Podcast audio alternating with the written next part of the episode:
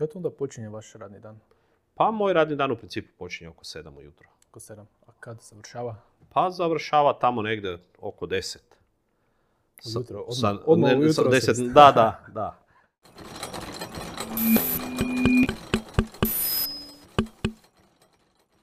Dobar dan svima. Evo nas u Prelogu. Danas je s nama gospodin Davor Gečić. Dobar dan. Dobar dan, dobrodošli. Hvala vam. Mi smo još dosta pričali, nekako smo se uhodali u ovu priču, pa ćemo probati ovako malo neformalnije. Pa za početak nalazimo se u kompaniji LPT. Ajmo, ako nam možete objasniti, znači ta kompanija LPT, zašto LPT, ili ima nešto iza tog naslova, naziva? Pa da, evo ima. Znači, firma LPT d.o.o., znači LPT je skraćenica, puni naziv firme je LNP tehnologije.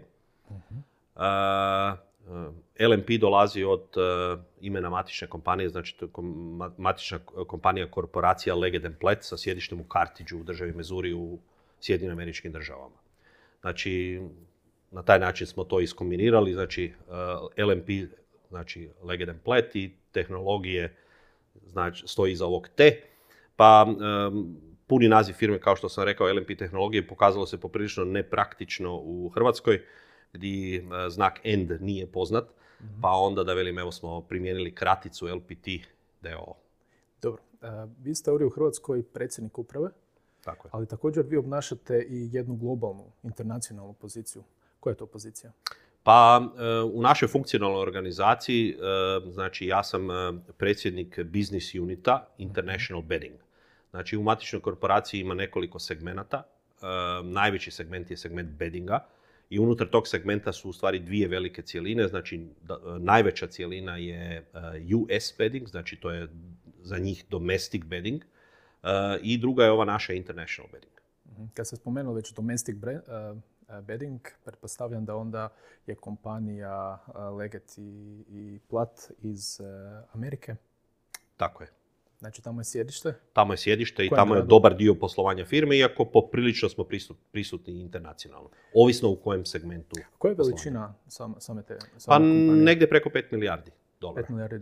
Prihoda godišnje. A koliko onda vaš unit International Bedding uzima u tom cijelom? Pa u tome smo mi sa nešto više od $300 milijuna. Znači to je taj ovaj naš International Bedding. A koliko kompanija je unutra? Pa u International Beddingu, znači govorimo o prisustvu u 8 zemalja, znači nekoliko kontinenata. U principu, možda lakše, jednostavnije reći što nismo, znači nismo Sjeverna Amerika. Znači mi pokrivamo sve ostalo, znači osim Sjeverne Amerike, znači možemo krenuti od Južne Amerike, znači imamo 2 tvornice u Brazilu, znači Južna Amerika. Imamo... prisutni smo u 3 zemlje, znači, ali recimo u Engleskoj imamo 2 tvornice, u Hrvatskoj jedna, u Danskoj jedna, znači 4 ukupno tvornice u Europi, plus jedno distribucijsko skladište u Francuskoj. Nakon toga, znači u ovom jednom drugom segmentu poslovanja imamo tvornicu u Švicarskoj, u kojoj imamo nešto ispod 200 djelatnika, i imamo 2 tvornice u Africi, znači konkretno Južna Afrika, znači u blizini Johannesburga je naša najveća tvornica, i imamo jednu manju tvornicu u Cape Townu. Južna Afrika je poprilično velika, pa onda zbog logističkih razloga imamo 2 lokacije, i imamo tvornicu u Kini, konkretno Guangzhou. Kad bi, malo prije smo pokušali nabrojati ih, radi se o 11 tvornica. Ukupno je to 11 tvornica u 8 zemalja. I vi kao predsjednik business unita odgovorni ste za poslovanje onda u tim svim organizacijama. A koliko još business unita ostalih ima u kompaniji? Pa u kompaniji, ja mislim da ih ima negdje ukupno oko 15-ak različite veličine. Mi smo sada u prvih 5 po veličini.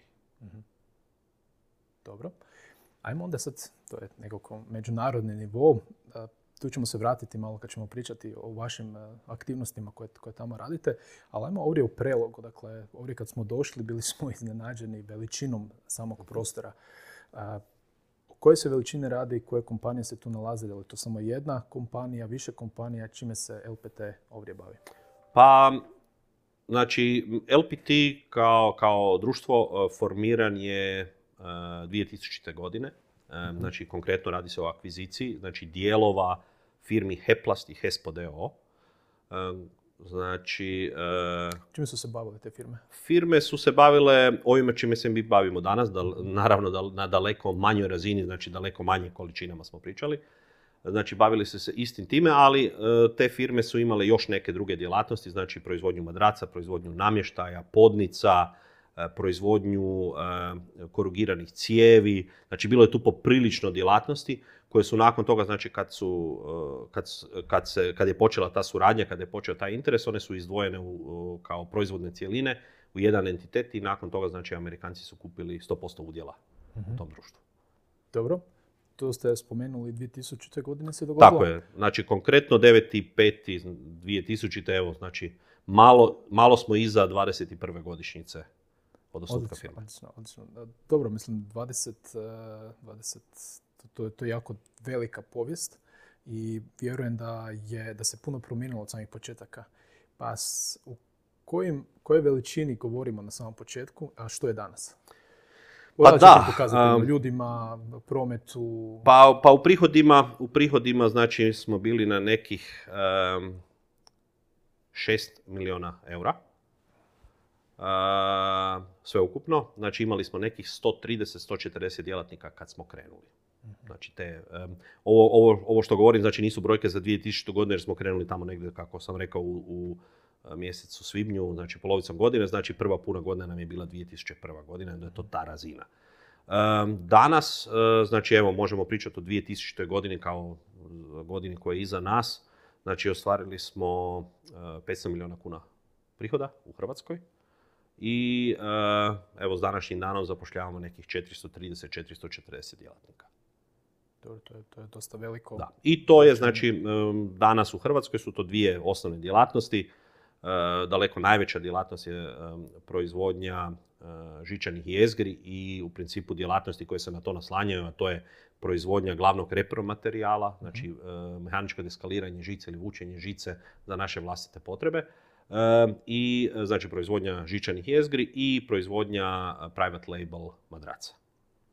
Dobro. Znači to je na jednoj strani, a na drugoj strani je ova manja djelatnost, znači to je djelatnost strojogradnje, znači u kojoj radimo strojeve različitih namjena.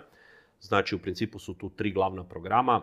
Prvi program je program koji podržava ovu našu proizvodnju, znači to su strojevi koji se koriste u proizvodnji žičanih jezgri, drugo su strojevi koji se koriste u proizvodnji madraca i treći su strojevi za automobilsku industriju.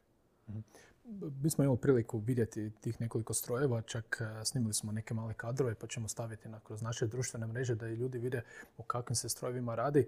Impresivno je to što se ovdje događa. Koliko ljudi radi recimo u proizvodnji strojeva, a koliko ljudi radi onda u proizvodnji ovih ostalih vaših proizvoda? Pa ukupan broj ljudi, znači u strojogradnji je nešto ispod 50, cirka 350 ljudi radi u proizvodnji žičanih jezgri, proizvodnji žice i proizvodnji madraca. I povrh toga, znači, imamo preostalih 25-30 djelatnika, su u stvari ono što mi zovemo zajedničke službe, koje su djelomično lokalne, a djelomično su divizionalne i na razini business unita, što znači da ovdje iz Hrvatske u stvari je to ekipa koja aktivno upravlja sa svim ovim drugim tvornicama. Kompanija internacionalna iz Amerike došla je 2000. godina u Hrvatsku. Zašto su odabrali grad Prelog, zašto su došli baš ovdje i što ih je ponukalo da se upravo jave, da vas pronađu? Svijet je veliki. Da, interesantno. Matična kompanija Legend & Platt, znači, prvenstveno je američka kompanija. Znači, oni su u Americi dostigli taj neki, ajmo reći, svoj maksimum u proizvodnji žičanih jezgri kao core, kao najvećoj djelatnosti. Tamo negdje u drugoj polovici 90-ih godina, znači oni su krenuli u internacionalni razvoj, znači krenuli su osvajati svijete, da tako kažemo, znači krenuli su u osnivanje firmi i u akvizicije firmi po ostatku svijeta. I tamo 99. u stvari, budući da su oni vodeći proizvođač žičanih jezgri u svijetu, su u principu preko intelektualnog vlasništva, preko patenata, preko IP-a koji su bili registrirani u Švicarskoj, su našli da tamo negdje u Prelogu, u Hrvatskoj, nepoznanica Hrvatska, a još veća nepoznanica Prelog. Znači, postoje neki ljudi koji su u to vrijeme, znači, za svoje potrebe, za svoju proizvodnju, razvijali određena tehnička rješenja. Ta ista su i registrirali i patentirali i oni su preko tih patenata, znači, vidjeli da se tamo nešto dešava, što je njima bilo poprilično interesantno. I tako su oslijedili prvi kontakt. Znači, to je bilo u drugoj polovici 1999. godine. Vrlo brzo, znači, oni su došli tu, ekipa, predstavnici vlasnika, ja sam evo, isto imao priliku biti u toj ekipi, otišli u Ameriku, vidjeli, znači, mi malo upoznali i počeli upoznavati firmu Leged & Platt i vrlo brzo je tu postignut nekakav dogovor kuda bi se to sve moglo razviti i na neki način, znači, dogovorena je ta akvizicija, prodaja. Znači, sastavni dio prodaje je bilo i to da je bio dogovor da, znači, ja pređem raditi iz firme Hespo u kojoj sam bio na poziciji direktora prodaje, da preuzmem vođenje te novo stvorene firme u Hrvatskoj i evo, sve ostalo je povijest.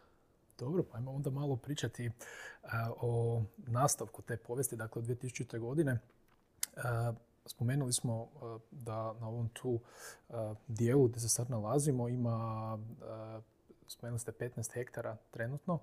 Pa da, 150.000 kvadrata industrijskog zemljišta, znači, u ogradi. Znači, imamo mi još nešto zemljišta pokraj toga koje u principu nije u industrijskoj funkciji, znači, ali govorimo o 15 hektara. Dakle, koliko je trenutno, od tih 15 hektara, koliko je u funkciji trenutno proizvodnje? Pa danas je u funkciji nešto ispod 40.000 metara kvadratnih.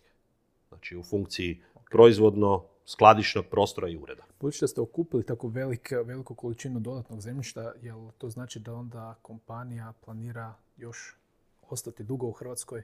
Koji su planovi? Pa, planovi su veliki, poprilično smo ambiciozni, znači tako, da nismo bili ambiciozni ne bi danas bili tu. Krenuli smo kao podstanari u staroj industrijskoj zoni da bi, znači, 2006. godine kupili, u stvari pokazalo se prvi interes, krenuli razgovori, što je završilo kupnjom zemljišta, znači, i formiranjem ove zone, jer ova zona nije postojala u tom trenutku, u staroj zoni nije više bilo mjesta. Znači, grad je onda temeljem te naše potrebe krenuo formiranje nove zone, mi smo otkupili odmah trećinu te zone, oni su sa tim novcima izgradili infrastrukturu i evo niknula je ova danas zona, industrijska zona koja u stvari je i veća, prerasla je već onu staru zonu i dalje raste. A znači, dio tog rasta je i ovo naše daljnja kupovina zemljišta, tako da, evo, jedna poprilično lijepa industrijska priča. Dobro, malo prije smo se dotakli te teme. Grad Prelog, spomenuli ste da po glavi stanovnika ima najveću količinu industrijske zone. Pa, da, ja bih rekao, to je ovako moje možda i subjektivno mišljenje koje je siguran sam da bi se dalo malo istražiti i pokopati, ali ja stvarno ozbiljno vjerujem, nisam, znači ja ne živim u Prelogu, ja živim u Koprivnici i mogu tu govoriti objektivno, ne subjektivno. Stvarno smatram da što se tiče poduzetništva i što se tiče industrije da je Prelog broj 1 u Hrvatskoj, per capita. Da, to se... Mislim da se to vidi, mi kad smo se malo provezli kroz industrijsku zonu, dakle tu su stvarno veliki broj kompanija i velike proizvodne hale. Pa da, respektabilne firme, respektabilne tvornice, jednim dijelom u stranom vlasništvu kao što smo i mi, a jednim dijelom i u domaćem vlasništvu. Dobro, a recite mi, sad kad smo se dotakli te teme važnosti proizvodnje, spomenuli smo grad Prelog kao jedan od dobrih primjera. Kako je općenito važnost proizvodnje za Hrvatsku? Možemo početi s lokalnom zajednicom. Kako je važnost za lokalnu zajednicu, pa onda za Hrvatsku?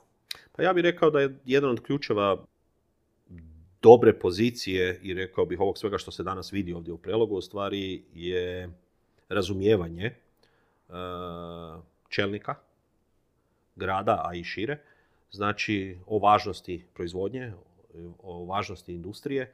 Znači, njihovo razumijevanje i podrška isto. Znači, ta podrška je stalno tu, znači, od nekakve papirologije, znači, koje, reći ćemo, kroničan problem u Hrvata. Te stvari ovdje poprilično dobro funkcioniraju. Ja bih rekao čak jako dobro. A kako, recimo, budući da Hrvatska, jako malo ljudi u stvari zna za vašu firmu, za LPT, pretpostavljam da će ovo što mi radimo pomoći. ali samim time većina ljudi smatra da nema puno proizvodnje u Hrvatskoj. Sad mi kroz ovaj podcast želimo malo prikazati te kompanije koje stvarno rade dobro u Hrvatskoj i prikazati da se može.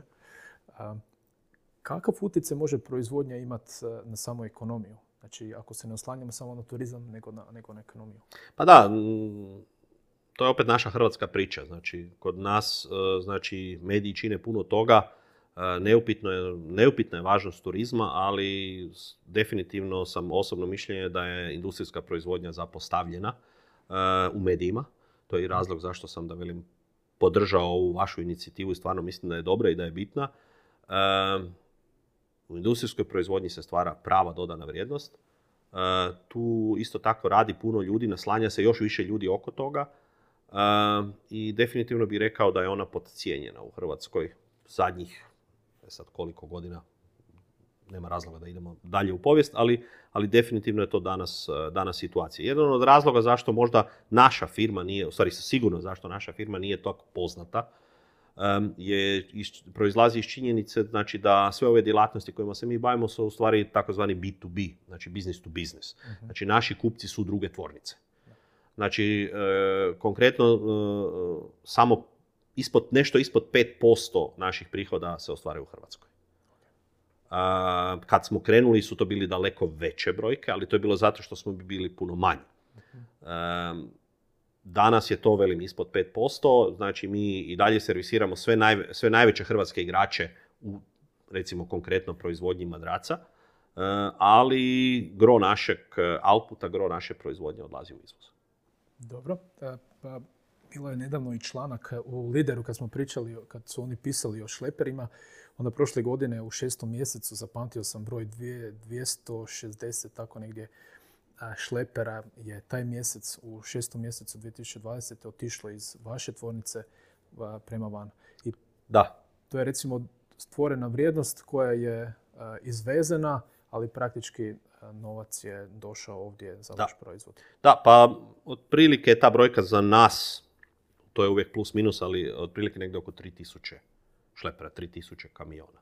Znači, konkretno u našoj proizvodnji, sad tu prvenstveno govorimo o ovoj proizvodnji žičanih jezgri, prerade žice, proizvodnje žičanih jezgri madraca. Znači, mi preradimo godišnje nešto iznad 35.000 tona. 35.000 tona samo čelika kao našeg glavnog materijala. Znači, tu povrh toga onda dolaze drugi materijali koji su nešto malo manje,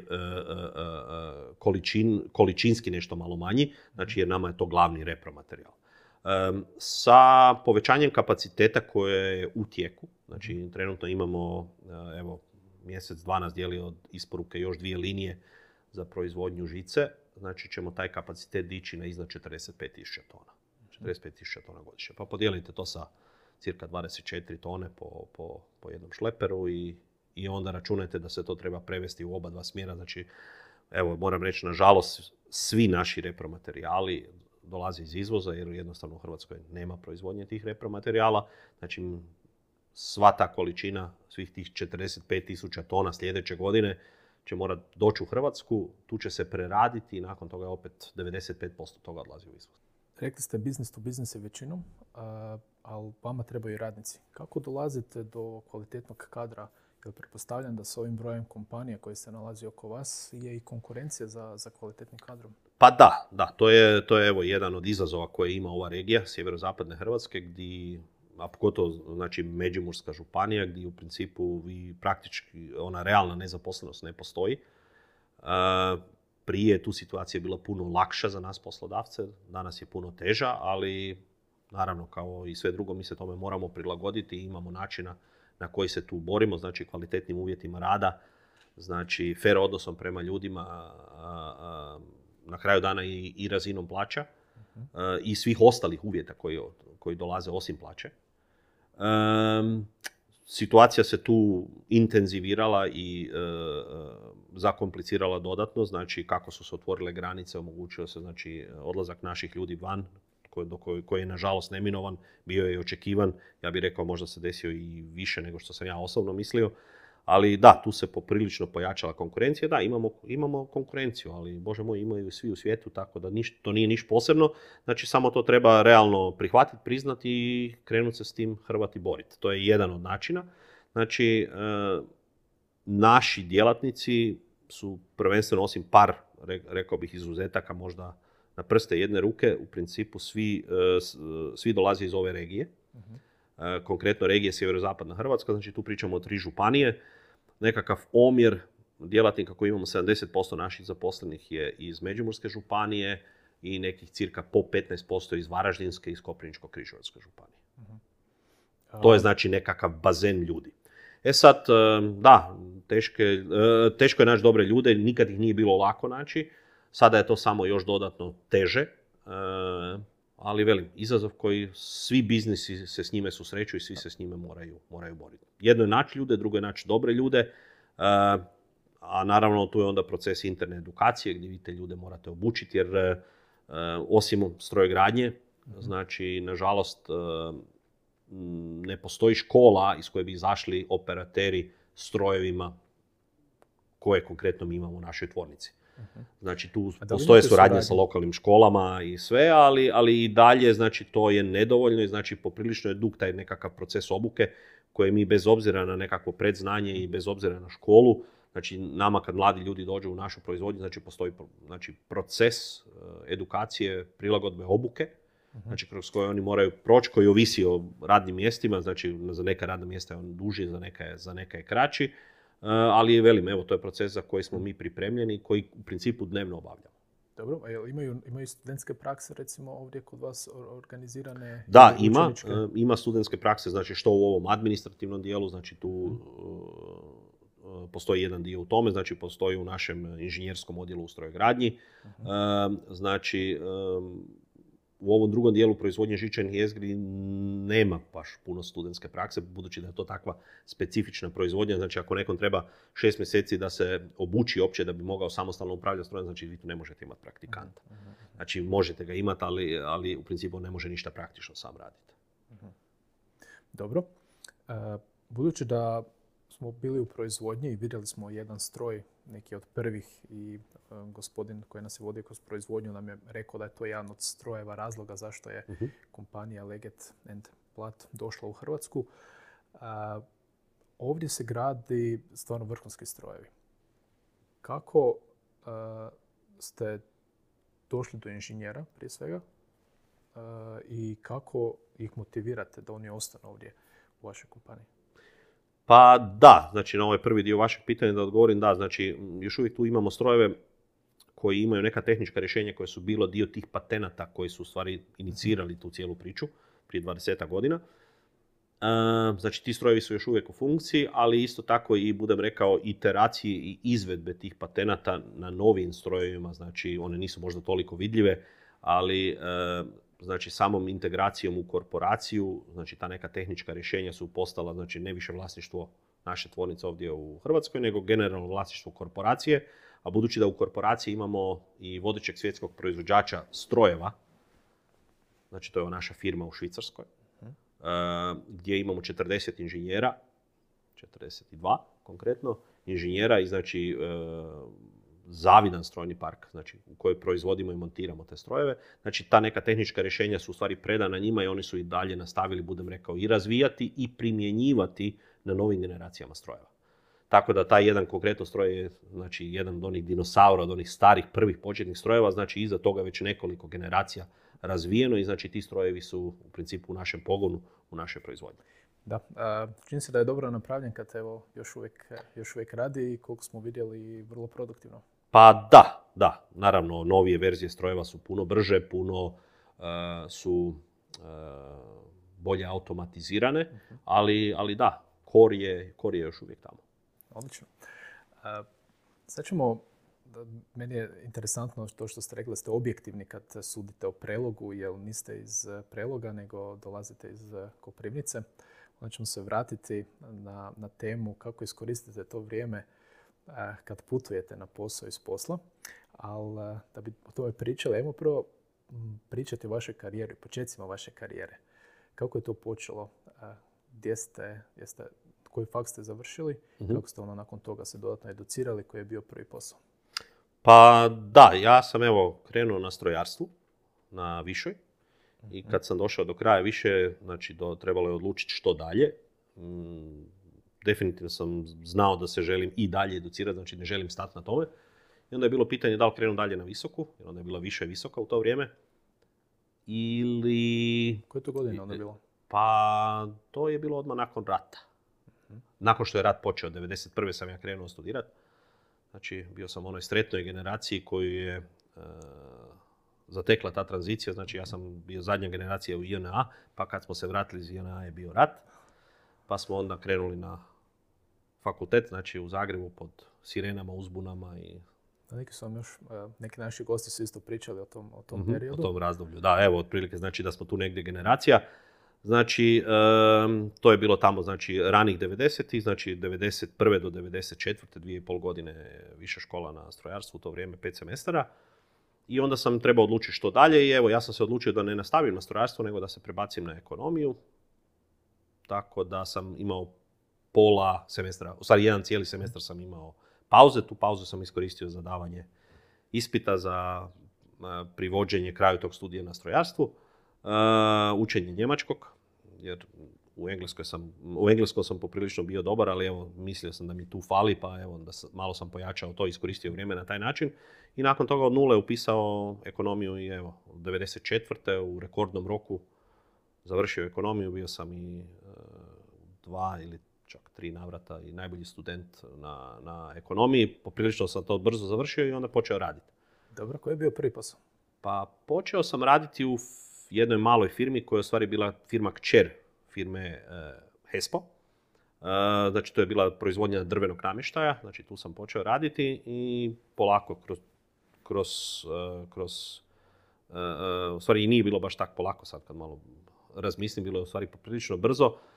Sam krenuo prema prodaji, znači u ovom dijelu je bilo puno tehničkih stvari, nakon toga prema prodaji i došao sam do pozicije direktora prodaje i u tom trenutku su se desili ti prvi kontakti sa korporacijom Legend & Platt, konkretno sa tim nekim njezinim predstavnicima koji su se bavili razvojem internacionalnog poslovanja i evo, tu je onda došlo do tog nekakvog velikog preokreta, tako da sam kao dio te akvizicije, znači ja preuzeo ovu firmu, postao direktor.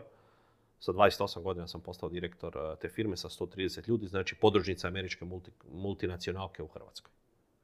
To mi se čini kao velika odgovornost vrlo rano u karijeri.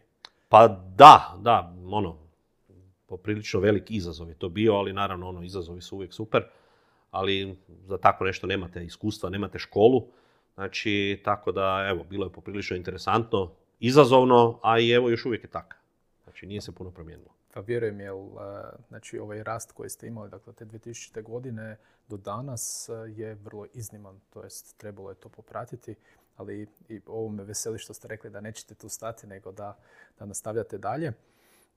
U toj onda vašoj karijeri, dakle, od samog početka, ja bih vam postavio jedno pitanje, znači kad bi se sad vratili 20 godina natrag, možda tamo kad ste završili faks, kad ste vi imali 20 godina, to nisam imao 20 godina kad sam završio fakultet.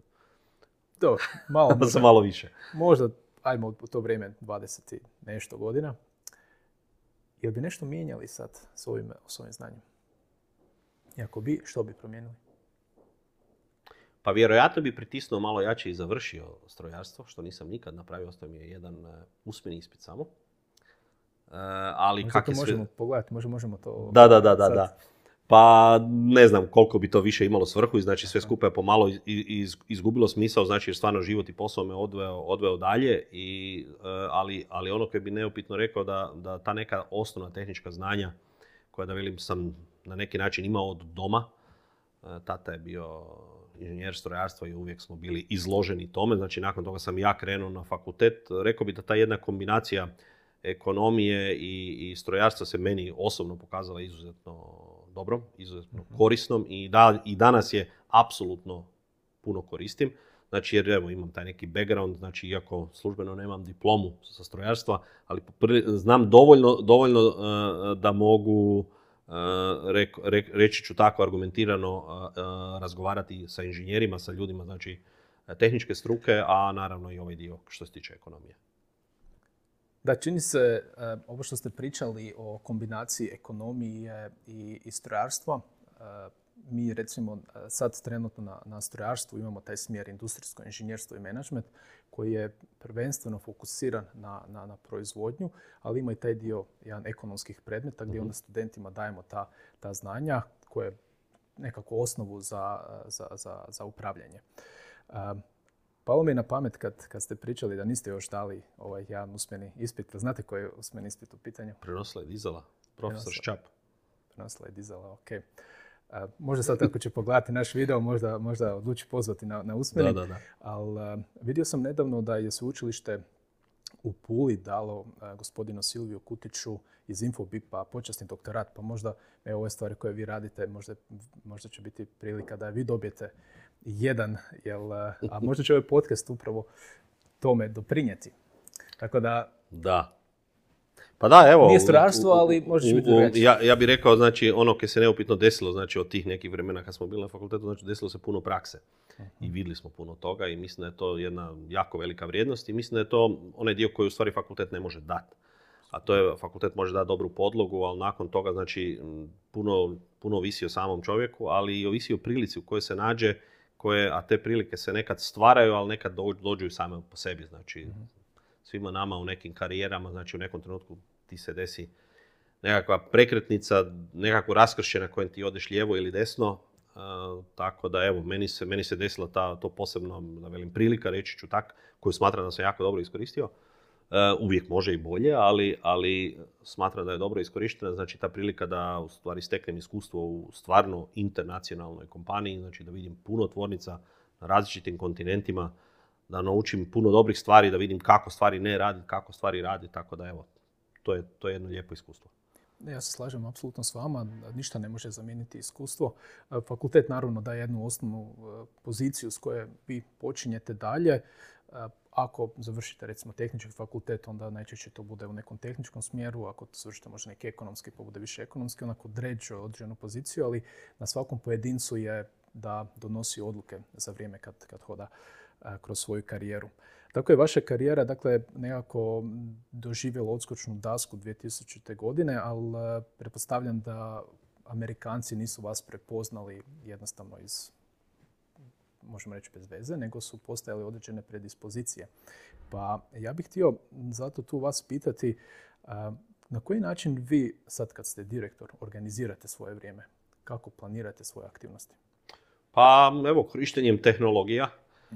Korištenjem tehnologija, telefon, znači i računalo su stvarno osnovna sredstva za rad. I da velim, koriste se svaki dan u tjednu, apsolutno. Koriste se jako puno i previše. Znači, tehnologija je definitivno nešto što nam je, i meni osobno, znači uopće ne mogu si zamisliti radni dan bez toga danas. Zbog, da velim, zbog prvo opsega tog poslovanja, znači zbog činjenice da govorimo o tome da imamo kupce od Australije, znači tvornicu u Kini, Afrika, Europa,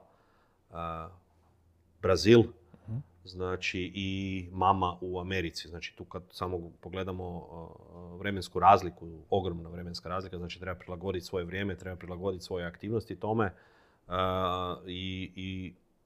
Kada onda počinje vaš radni dan? Pa moj radni dan u principu počinje oko 7 ujutro. Oko 7. A kad završava? Pa završava tamo negdje oko 10. Ujutro? Odmah ujutro? 10, da. 10 na večer. Organizirao sam se kroz ove godine na način da u stvari dostupan sam 24 sata na dan. I to je zbog ovog opsega aktivnosti. Ali u principu stvarno su posebni izuzeci kada nešto treba ili kad se radi vikendom. Znači osim onog nekakvog, ajmo reći, catch-upa koji treba napraviti ono nekakvog vremena za razmišljanje možda, ali ajmo reći operativno, znači vikendom ne radim. Iako 24 sata sam dostupan. Da, budući da ste predsjednik tog International Business divizije, tu ima 11 tvornica. Ja pretpostavljam da je tu jako puno aktivnosti koje morate raditi. Kako, ima li neki način kako organizirate to svoje vrijeme ili te svoje aktivnosti da ne postanete jednostavno u nekom trenutku bottleneck? Budući da neke odluke vi morate donositi ili proslijediti dalje, kako organizirate taj svoj rad? Pa evo, ja sam se, da velim, kroz ove godine ispraksirao, našao sam te nekakve svoje modele, alate i puteve, znači gdje stvarno pokušavam znači, u najkraćem mogućem roku riješiti sve one nekakve jednostavne stvari. Uh-huh. Znači one stvari koje zahtijevaju ono, tipa u redu je, ok, može, odobravam. Znači te stvari rješavam odmah, znači svaki slobodan trenutak pogledaš ili ima šta novo ili treba nešto riješiti.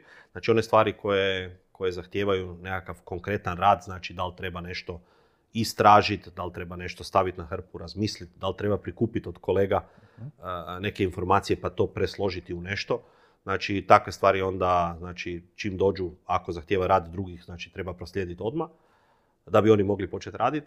Nakon toga, znači ja to sebi bilježim kao otvoreni task i onda po tom tasku radimo, znači kako stvari krenu dolaziti od drugih, znači krene se kompletirati, znači dio u kojem ja moram dati nešto, znači za taj dio onda traži se trenutak vremena i bira se po prioritetima. Znači ti prioriteti se mijenjaju, nema nekih fiksnih prioriteta, znači tu je poprilično puno područja, znači vi kad pogledate, znači nekako svakoj u djelatnosti svake firme, svake tvrtke je to puno područja koje morate pokriti, znači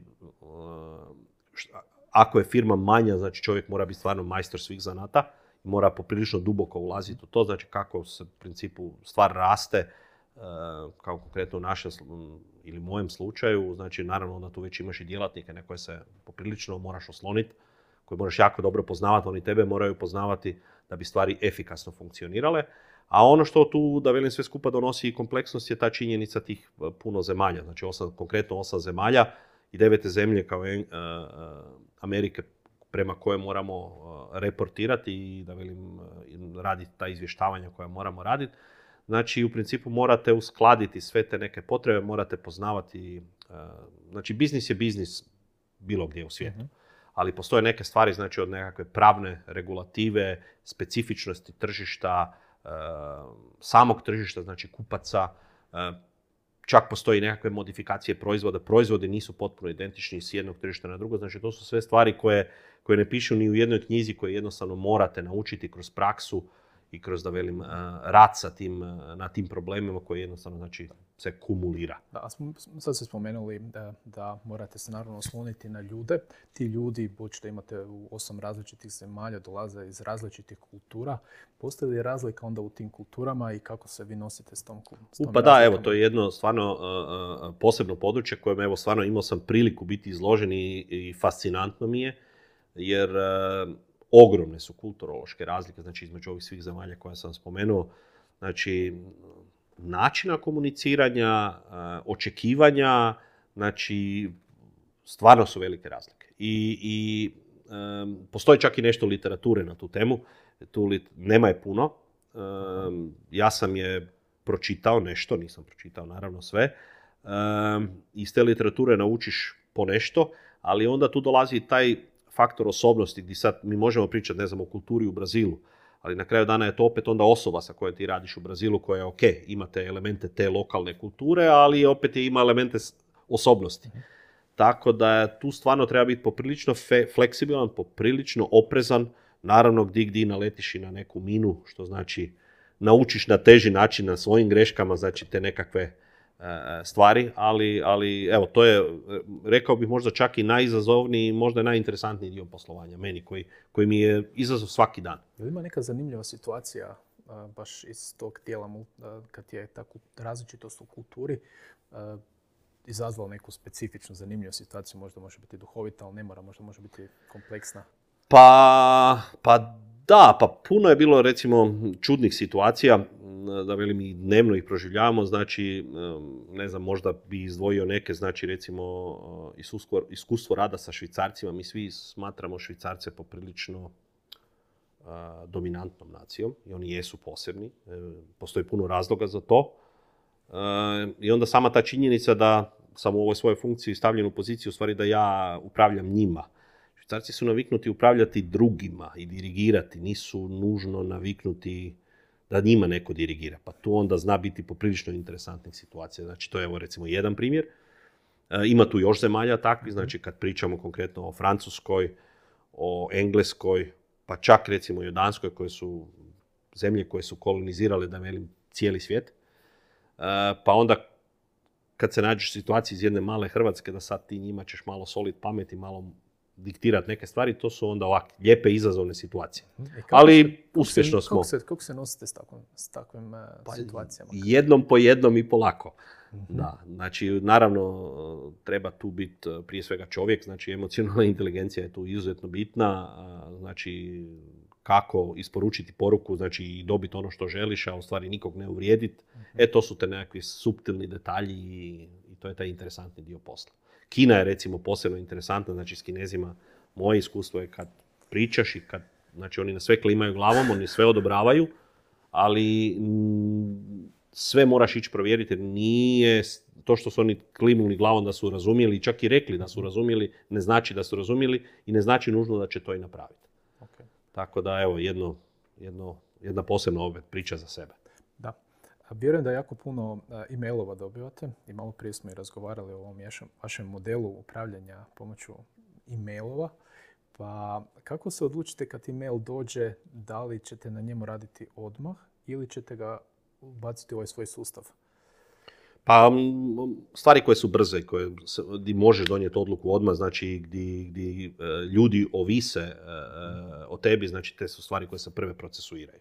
Znači ima stvari koje mogu pričekati, gdje dan ili dva neće značiti ništa, a pogotovo znači ako zahtijevaju nekakvu pripremu. Ali ako je neko napravio neki posao, znači samo zahtijeva od tebe da ok, pogledaš, odobriš ili ste o tome već prije razgovarali, pa to su stvari koje se rješavaju odmah i promptno.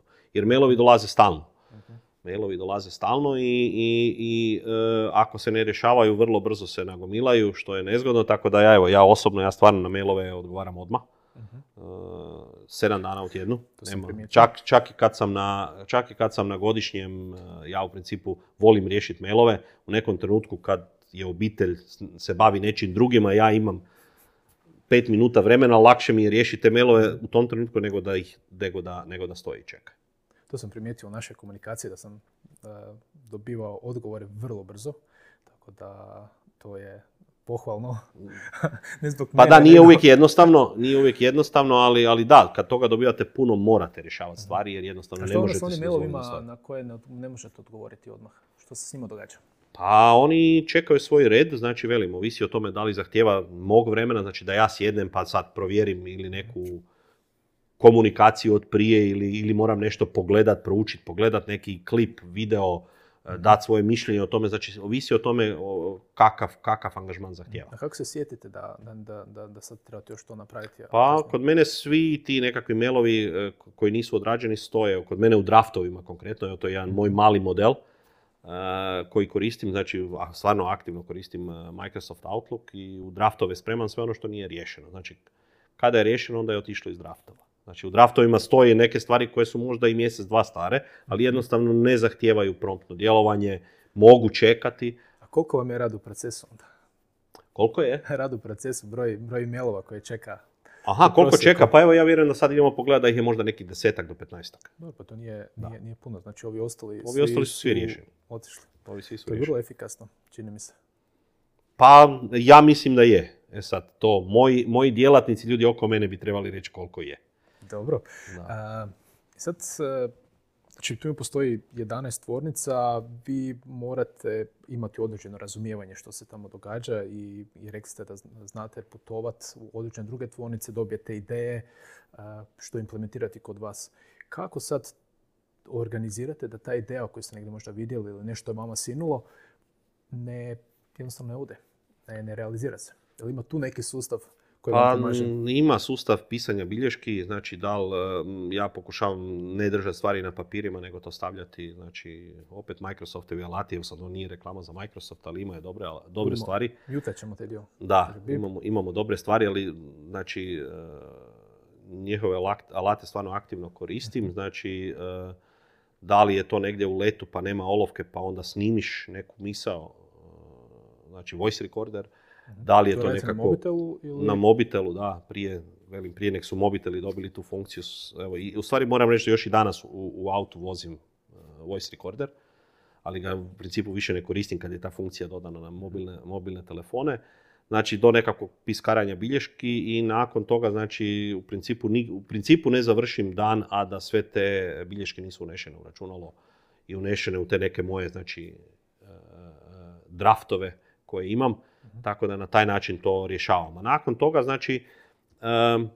Pa koliko onda često pogledate, znači sad vi zapišete određene ideje, zapišete jer ste u neke od Microsoftovih alata, postoji određena lista, koliko često se vi vraćate na tu listu i što slijedi nakon što se ideja pojavi na toj listi? Pa ovako, rekao bi da, znači, sa svakom od tih tvornica mi imamo nekakve redovne, barem mjesečne reviewe. Znači, nema te liste na koju se nismo vratili jedanput mjesečno. A znači onda ovisno o tome kakve su aktivnosti, kakav je intenzitet, znači to može biti da se na listu vraćaš i nekoliko puta dnevno, da, na isto. Ali znači, barem jedanput mjesečno, znači stvari dođu na red, pa onda uzmeš tu listu, pa pogledaš čega je sve bilo, o čemu smo sve zadnji put razgovarali, kaj smo se sve dogovorili, što je možda izašlo u međuvremenu i onda je to opet osnova za sljedeći razgovor. Kako na te vaše liste reagiraju vaši zaposlenici? Ovisi.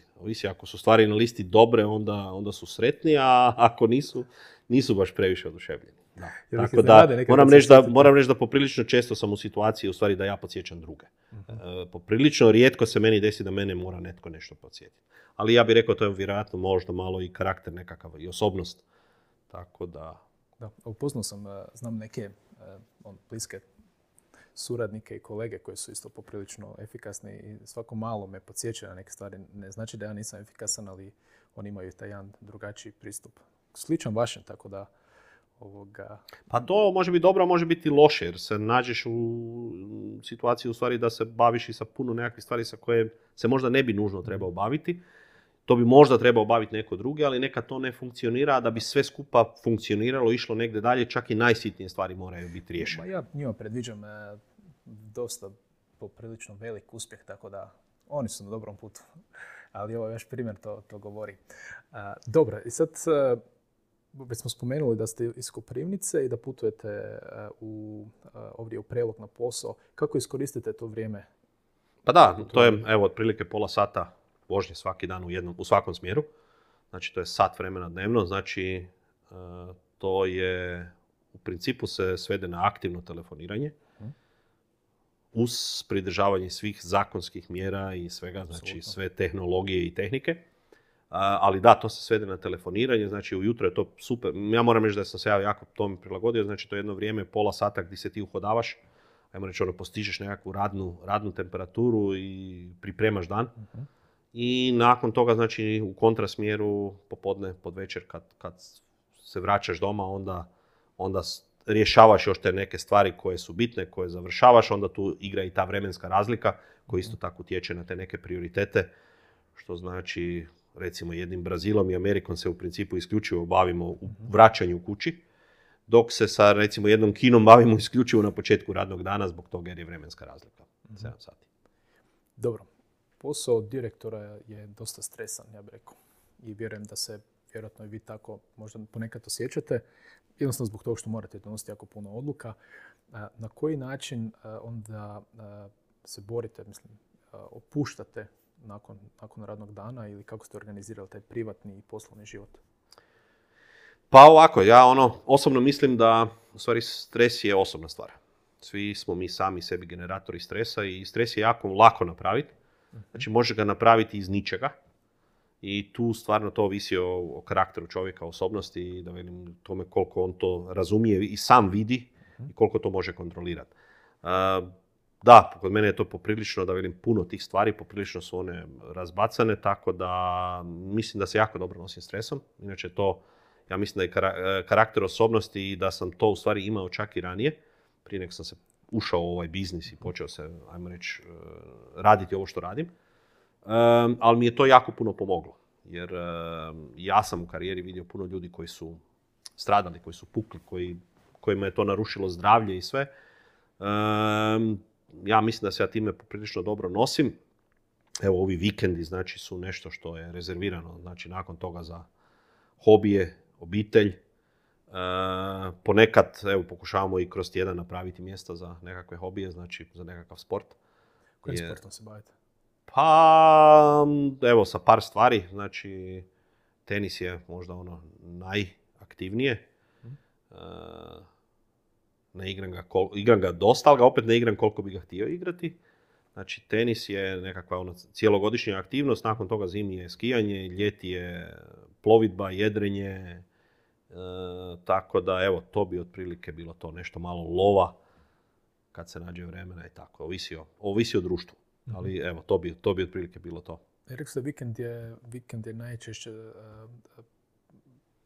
predodređen za privatno, jel to znači onda da, što to u stvari znači da auto ne... Pa to znači da, ja bih rekao ovako, evo, baš danas sam sa jednim kolegom na tu temu razgovarao. Nazvao sam ga i pitan ga gdje je, je li u uredu, veli on ne, nisam na godišnje, sam dobro, veli ali vidiš da radim. Rekao, gle ovak, znači ja sam davno naučio u stvari da razlika između rada i godišnjeg je samo o tome šta ćeš staviti prvo. Znači ja i kad sam kod kuće, znači radim, ako je treba, znači sigurno ću riješiti, znači nikad neću da se ne javim na telefon ili da ne reagiram na nešto što je problematično i kritično, ali u principu je onda je prioritet ipak dobivaju privatne stvari, znači obitelj, hobi, ali povremeno se riješi nešto od posla. S time da znači onda naravno tijekom tjedna je to potpuno reciprocitetno suprotno. Okay. Vaša karijera je poprilično onako uspješna i zavidna, ali vjerojatno ste donijeli možda neke odluke koje vam, zbog kojih možda, koje bi promijenili sad. Je li bila neka takva odluka? Pa neću reći baš da ih ima dnevno, ali u ovakvom poslu koji ja radim, znači to nas je jako puno odluka.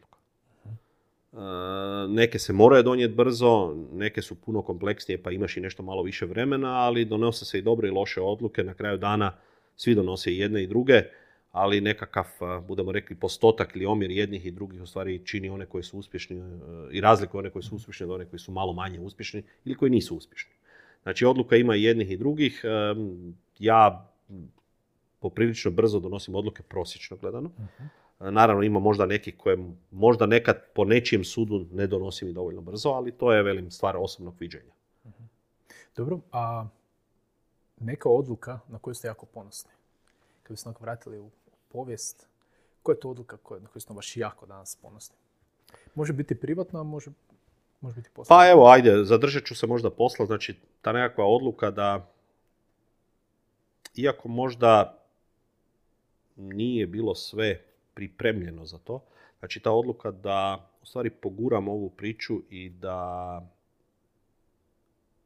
cijelu priču sa situacijom u kojoj smo mi bili recimo u najmu, znači da složimo prezentaciju i da prezentiramo činjenicu da planiramo rast i da će se desiti i da moramo se pripremiti za taj rast 2, 3, 5 godina unaprijed i da inzistiram na tome da kupimo zemljište i krenemo graditi svoju vlastitu tvornicu. To je bila ovak jedna odluka, pogotovo zato jer moj šef, osoba, znači on je bio Englez u kojem sam u tom trenutku, koji je bio moj prvi šef u tom trenutku, je bio poprilično nesklon tome. On je prilično jako gurao Englesku u tom trenutku. Hrvatska je bila onak jedna mala priča sa strane, znači i evo, njegova prva reakcija je bila negativna. Reći ću isključivo negativna, ali je bila negativna i nakon toga znači smo to progurali. Sam imao poprilično veliku podršku na kraju ekipe iz Amerike. Znači koja je usprkos tome što on baš nije bio zainteresiran, podržala moju ideju i prepoznala tu, reći ću, tak viziju, tako da evo to je jedan veliki događaj možda u cijeloj poslovnoj karijeri, znači da postanemo svoji na svom. A onda ovo sve ostalo su bile nadogradnje evo te jedne, nazovimo veće odluke. I meni se čini ta odluka vrlo značajnom, jer pretpostavljam da ne bi bilo ovog što danas vidimo. Pa ne bi bilo sigurno. Dakle, tom svojom odlukom, dakle, izgrađen je ovaj prostor ovdje. Ja bih sad možda samo postavio pitanje, vaš život prije korone, da li postoji razlika kako ste živjeli prije korone u smislu vašeg poslovnog načina života i danas? Što se promijenilo? Pa da, promijenilo se puno. Promijenilo se puno, znači nekakav broj radnih dana, ajmo reći grubo 241 trećinu toga ja sam prije provodio putujući. Znači što u obilasku ovih tvornica na svim ovim kontinentima, to znači nakon toga posjeti sajmove, kupci, ponekad čak i dobavljači. Znači poprilično toga se to skupilo, 80-ak dana sam znači izbivao od kuće, nisam spavao kod kuće 80 dana. Drugih 80 dana je bila situacija u kojoj smo u Prelogu imali goste. Znači gdje sam ja spavao kod kuće, ali u stvari je to značilo znači, da se doma ide nakon neke večere, znači ako imaš goste tu onda ih i moraš ugostiti, moraš ih zbrinuti, odvesti u hotel, da li ti ili neko drugi, sad već to smo kombinirali na različite načine, ali na kraju dana velim posao nije završavao prije nekih 10 sati na večer. Tako da doslovno se to svodilo na samo spavanje kod kuće. Covid je to uvelike promijenio, znači evo sad je više od godinu i pol dana da poslovno ja nisam putovao. Kad je bilo zadnje putovanje? Zadnje putovanje, zadnji let je bio u 12. mjesecu 2019. Zadnji poslovni put je bio, autom sam išao u posjet ovoj našoj tvornici u Švicarskoj, je bio zadnji tjedan u drugom mjesecu 2020.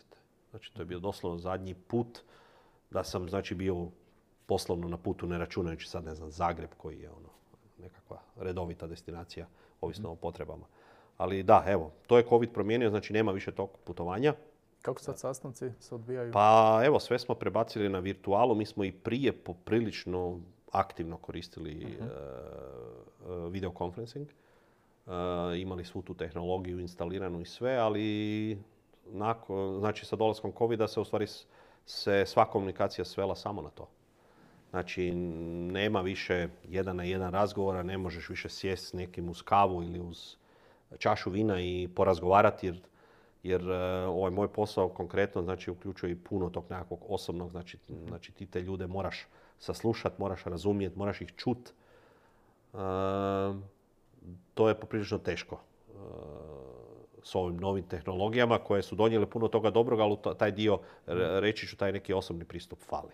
Znači to pokušavamo nadoknaditi tehnologijom, ali to možemo samo u jednom dijelu. Znači isto tako nekakav obilazak tvornice, to da te ljudi vide, da vide da si tamo, da vide da ti je stalo, da vide da brineš za njih. Znači isto jedan bitan element koji nam je Covid onemogućio. A sad Covid, vjerojatno vjerujemo svi da će uskoro taj dio ili cijepljenje ili na određen drugi način će to završiti. Da li će se stvari vratiti opet na istu? Pa ne, gotovo sam siguran da neće nikad se više vratiti na isto. Što će, recimo, što vi predviđate da će ostati, a što će se možda... Pa ja bih rekao, evo, znači konkretno, znači ja sam pričao o tih svojih 80 dana putovanja godišnje.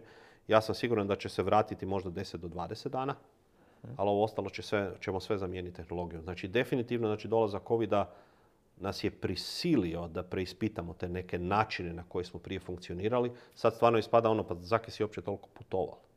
Ne? Mislim... Je li to baš bilo nužno? Znači, to su neke stvari koje se svi moramo pitati. Je li to možda obitelj postavila isto pitanje? Je li to bilo potrebno? Ne, nije tu obitelj.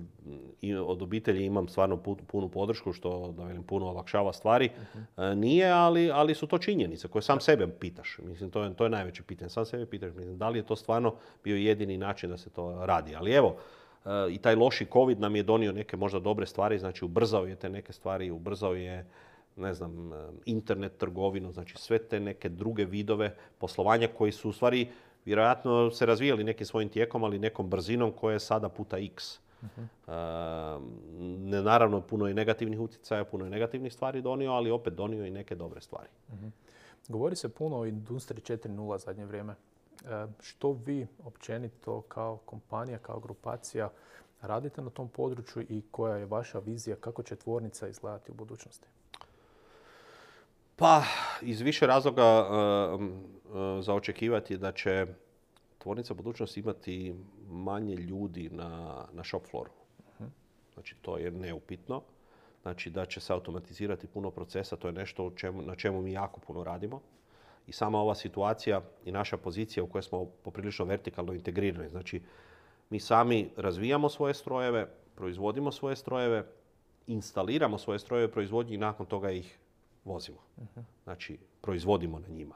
Znači, nama ta pozicija nastavlja, u stvari ta činjenica nastavlja u poziciju da razvijamo svoju tehnologiju.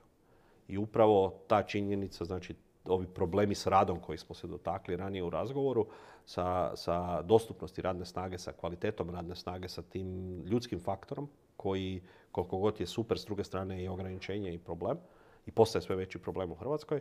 Znači, automatizacija će sigurno riješiti dobar dio toga i to je jedini pravi smjer. Znači, iz tog razloga znači, radimo na razvoju tehnologije, na daljem razvoju tehnologije, znači upravo u tom smjeru. Automatizacije. I to ste, vjerujem, imali prilike vidjeti u proizvodnji. Znači da smo neke od procesa već poprilično automatizirali. Znači ni približno to nije gotovo i dalje će se raditi na tome. Tako da nikad neće proizvodnja biti bez ljudi, ali je neupitno da će buduće proizvodnje biti sa manje ljudi. Znači, proizvodnja je dosta digitalizirana. To smo vidjeli kroz određen informacijski sustav kojeg vi koristite. Koji je informacijski sustav koji koristite u proizvodnji? Pa koristimo nekoliko različitih sustava. Znači, ima nekoliko sustava koji su u razvoju ili nekakvim eksperimentalnim fazama. Znači, konkretno je MRP sustav koji koristimo, je sustav Scala, to je švedsko rješenje. Znači, korporacija je trenutno u prelasku na Microsoft Dynamics. Znači, tu i naš red će doći u neko vrijeme, ne mogu u ovom trenutku reći kada. Do onda je ovo sustav koji koristimo. Znači, puno alata koristimo za proizvodnju, ali ne jedan integrirani sustav. I to je nešto na čemu se radi, znači da se integriraju ti neki od alata i programa koje koristimo. Znači, to je, reći ću, proces koji je u tijeku. Nakon toga, znači, konkretno meni u poslu izuzetno je bitan sustav dugoročnog planiranja. Znači, tu koristimo IBP, znači Integrated Business Planning, proces koji je razvila firma Oliver White. Okay. To je, evo, reći ću, meni osobno bilo jedno od najvećih otkrića u biznisu. Gdje je, znači, to sustav koji mi je dao odgovor na puno stvari s kojima sam se dnevno mučio u svom reći ću, možda čak više priješnjem poslu. Znači, gdje sam bio direktor samotvornice u Hrvatskoj i, znači, gdje je to bila ta brdo informacija koje si ti treba u stvari povezati i koje su u stvari, koje si morao, znači, obraditi ne samo u trenutku sada, danas, nego u stvari si ih morao obrađivati kroz vrijeme. Repromaterijali idu gore, potražnja ide dole, danas je to ova situacija, sutra će biti ona, znači, i problem donošenja odluka, gdje lako je baratati informacijom kad imaš ispred sebe, ali u stvari su to informacije koje se mijenjaju i koje u stvari treba gledati kroz budući vremenski tijek. I znači ti danas donosiš odluku koja će u stvari imati implikacije nekoliko mjeseci ili čak i godina unaprijed.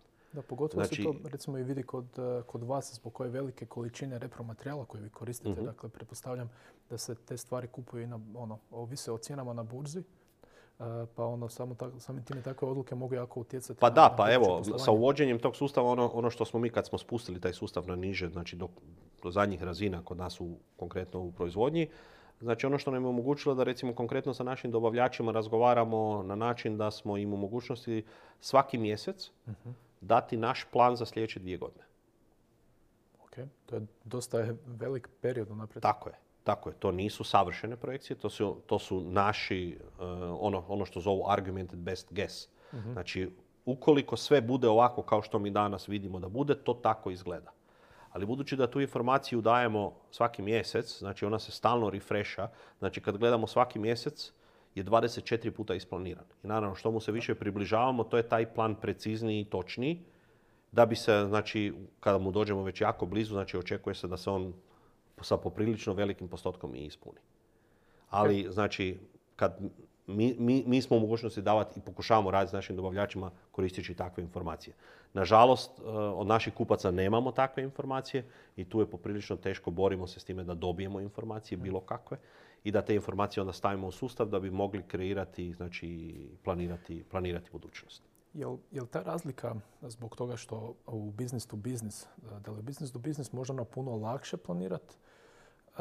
Budući da vidite prema dobavljačima, pa onda vi ste business to business i kupcima kojima vi prodajete ste business to business, ali vaši kupci su većinom onda business to customer. Je li možda u tome razlika ili u nečem drugom? Pa jedan dio naših kupaca je samo business to customer, end consumer oriented. Znači to su oni koji recimo imaju svoju trgovinu. Dobar dio njih je opet business to business. Što si niže dolje, to je s jedne strane izgleda možda jednostavnije, ali s jedne strane jednostavnije, s druge strane kompleksnije. Da, kad gledaš krajnjeg potrošača, onda u stvari tu je jako teško dobiti informaciju. Ali postoje načini, čak i postoje i alati istraživanja tržišta koja ti onda u tome pomažu. Na ovoj našoj razini business to business tu nema, ili u stvari ima, ali ima značajno manje istraživanja tržišta. Dakle, da, mogli bi reći da je možda i čak i kompleksnije. Zato pa da, s jedne strane više, s jedne strane manje. S jedne strane lakše, s druge strane teže. Ali na kraju dana opet se sve svodi na isti proces.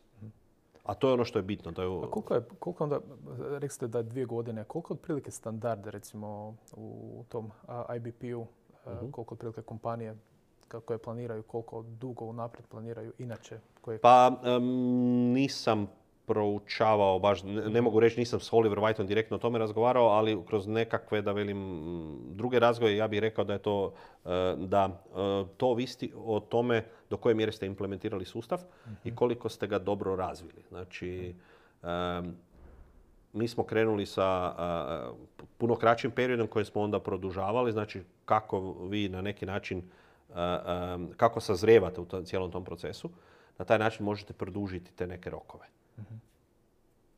I onda naravno to omogućuje da vidite situaciju puno dalje u budućnost, što je naravno za donošenje odluka jako bitno. Ok, dakle ono što možemo zaključiti iz ovog je da nam je planiranje, to jest predviđanje krucijalno za svaku kompaniju. Vi to dosta detaljno radite. Evo, nadamo se da će da ćemo čuti još takvih primjera od drugih hrvatskih kompanija, jer vjerojatno je to smjer u kojem bi one trebale isto razmišljati. Ja bi sad, evo, polako završavao ovaj naš razgovor i tu bi se vratio na jedno pitanje koje su studenti meni postavili, kao da postavim vama, a to je što bi savjetovali studentima na fakultetu vezano za njihovu karijeru? Pa prije svega ja bih rekao samo da budu uporni, da ne prihvaćaju ne kao odgovor. Mislim da je to jedan generalni savjet koji mislim da je apsolutno primjenjiv. Da, ja isto slažem se s vama, upornost i onda trud će rezultirati uspjehom. Velike su šanse da će rezultirati uspjehom, ne nužno, ali ako smo uporni, onda su stvarno šanse za uspjeh povećane, neupitno. Da. Ja bih rekao još dodao, ako čovjek ne odustane, onda ima još veće šanse da uspije, u stvari ima veće šanse da uspije ako ne odustane. Nismo sad vidjeli kroz ovu zadnju krizu, mislim bi završio, da se Hrvatska ne može orijentirati samo na jednu granu, ključnu koju smo do sad imali, to je turizam, nego da je važna tu proizvodnja. Ta orijentacija ponovno ili vraćanje na proizvodnju zahtijeva određenu tranziciju.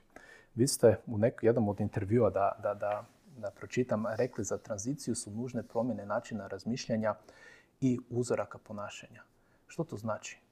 Pa da, promjena načina razmišljanja, dotakli ste se toga. Znači, ne možemo sve temeljiti samo na uslugama. Turizam je jedan primjer. Znači, on je bitan, on je u Hrvatskoj jako bitan, ja bih rekao čak i previše bitan. Na neki način zanemaruje se ova realna dodana vrijednost, proizvodnja. Da li smo mi koji radimo u realnom sektoru možda i sami djelomično krivi, to jest zaslužni za to? Vjerojatno da. To bi trebalo promijeniti, na tome treba raditi, to se ne može desiti preko noći. Isto tako ja bih naglasio važnost izvoza. Hrvatska je jedno jako malo. Znači, u svjetskim pojmovima da je smiješno malo tržište. Što znači, ako hoćete raditi ozbiljno, znači to morate raditi prema van. Znači, mi moramo apostrofirati i naglašavati važnost izvoza. Znači, to je izuzetno bitno. Ja bih se tu složio s vama. A što se tiče uzroka ponašanja, koje su to ponašanja na koje bi onda mi trebali, osim orijentacije na izvoz, da li su to neka ponašanja unutar organizacije, način pristupa samoj proizvodnji ili nešto drugo? Pa ja bih rekao da, evo to je i moje iskustvo, znači vezano je za ono prethodno pitanje što savjetovati mladima, znači je ta neka upornost. Znači svi mi možda imamo nekakav, svi mi u Hrvatskoj imamo možda nekakav kompleks manje vrijednosti, kompleks manje zemlje. To je jednostavno tako jer na neki način je to determinirano i tom činjenicom da jesmo veliki koliko smo veliki. Ali ako ste uporni i ako radite na sebi i koristite razum, logiku, fair, igrate, znači sve je moguće. Stvari se mogu promijeniti, znači i mi iz ovako malih zemalja možemo utjecati na te promjene. I možemo promijeniti načine na koji drugi gledaju nas.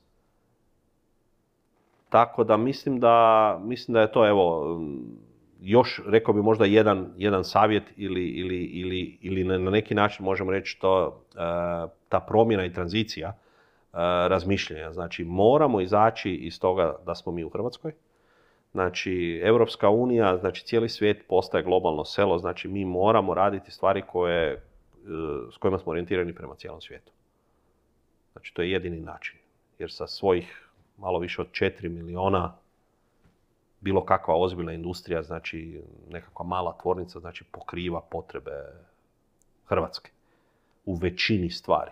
Što znači jednostavno ste osuđeni na to da idete prema van, a van je ozbiljna konkurencija, tam morate biti high tech, znači morate pratiti što se dešava u svijetu i nakon toga znači dodavati svoj dio priče na to.